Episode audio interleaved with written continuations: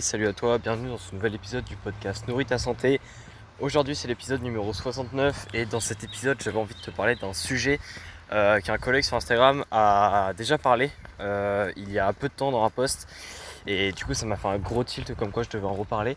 Du coup euh, d'ailleurs si tu... Moi je te conseille vivement d'aller voir le contenu que fait cette personne sur Instagram parce que c'est très intéressant euh, au niveau des mythes, etc., de la nutrition qui sont revus euh, pour euh, éviter de tomber dans le panneau de, certaines choses en fait qui ne sont pas vraiment vraies. donc moi je t'invite à aller regarder son contenu, c'est Clément Noblet sur Instagram. Sinon, du coup, le sujet de cet épisode, c'est clairement le sujet du risque relatif versus le risque absolu.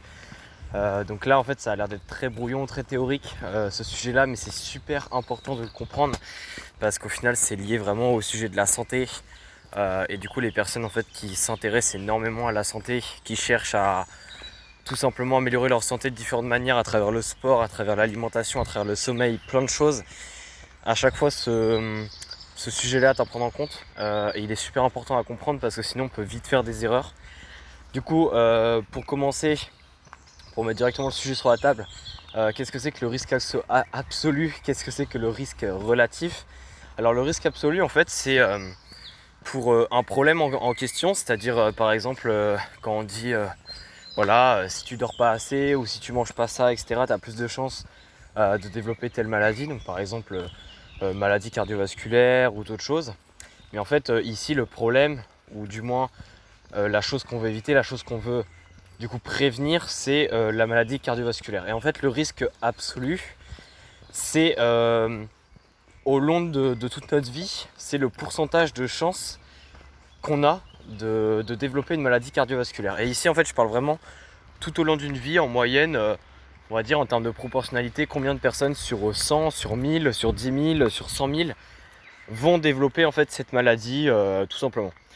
Donc, euh, donc, là, évidemment, on parle pas mal de, facteurs génétiques, on parle pas mal, au final, de, pour le risque absolu, d'études qui sont faites sur un grand nombre de sujets où on se rend compte que cette maladie en termes de fréquence elle intervient euh, tant de fois.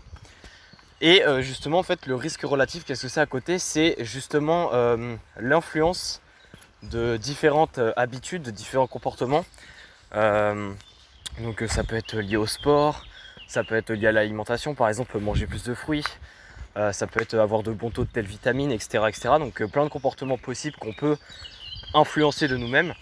Euh, l'impact en fait que ça va avoir justement sur cette proportionnalité euh, de développer telle maladie, etc., etc. Donc ça peut être aussi bien une habitude qui a un côté positif, c'est-à-dire qui diminue le risque global de développer telle maladie, ça peut être aussi bien une habitude justement qui augmente ce risque de développer une, maladie spécifique. Donc en fait, à partir de ces deux termes-là, ce qu'il faut comprendre, c'est que généralement dans l'alimentation, enfin dans la santé, quand on parle sur les réseaux, euh, voilà, euh, développer telle habitude, c'est bon, etc., etc.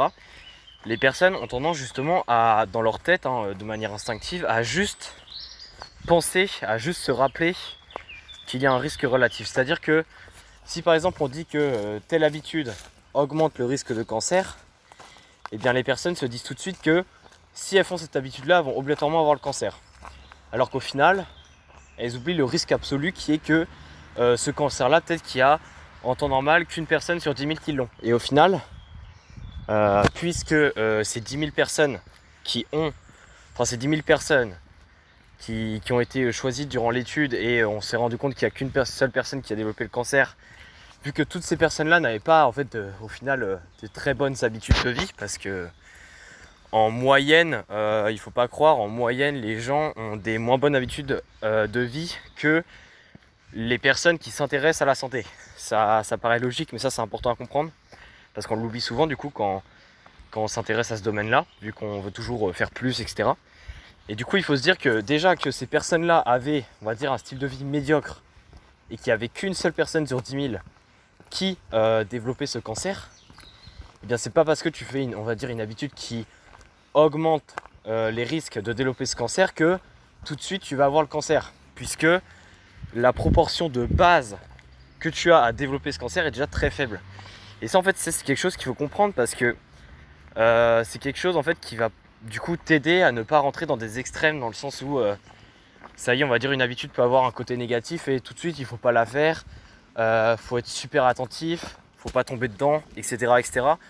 Alors qu'au final, euh, si on prend en compte le risque absolu en plus du risque relatif, on se rend compte que bah évidemment ça va avoir un impact négatif, mais l'impact négatif ne va pas être aussi gros que ce que l'on pense.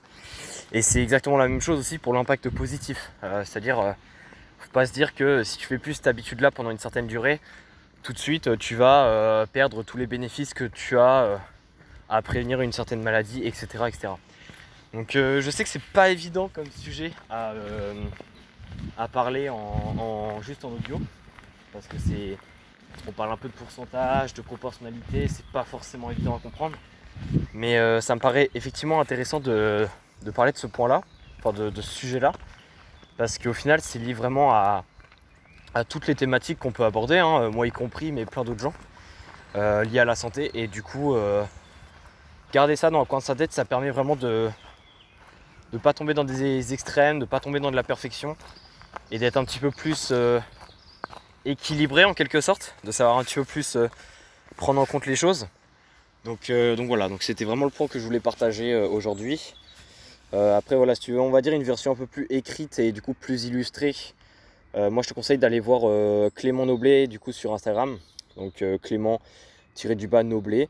Euh, avec ET à la fin. Euh, il a fait un post il y a du coup euh, il y a deux semaines je crois, à partir de la publication de ce podcast. Après, sinon tu peux m'envoyer un message et je, t'enverrai le post s'il faut.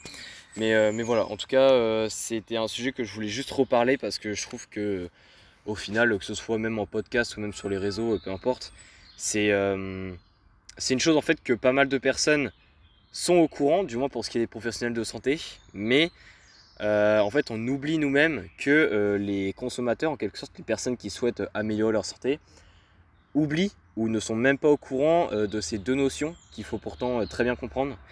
Donc, donc voilà, donc c'était tout pour cet épisode. je pense que je ne vais pas reparler plus en détail de ce sujet-là. Là, je pense que j'ai dit à peu près la généralité et ce qu'il faut comprendre pour, pour tout simplement bien comprendre les choses et bien agir euh, en fonction de différentes situations, hein, que ce soit euh, l'instauration d'une habitude, euh, se dire que faire cette chose-là pendant tant de temps, ça va pas causer autant de problèmes qu'on le pense, etc. Donc si tu des questions, tu m'envoies ta question sur Instagram et d'ailleurs n'hésite pas à me suivre si c'est toujours pas le cas. et puis sinon, bah, on se retrouve pour un prochain épisode. Allez, ciao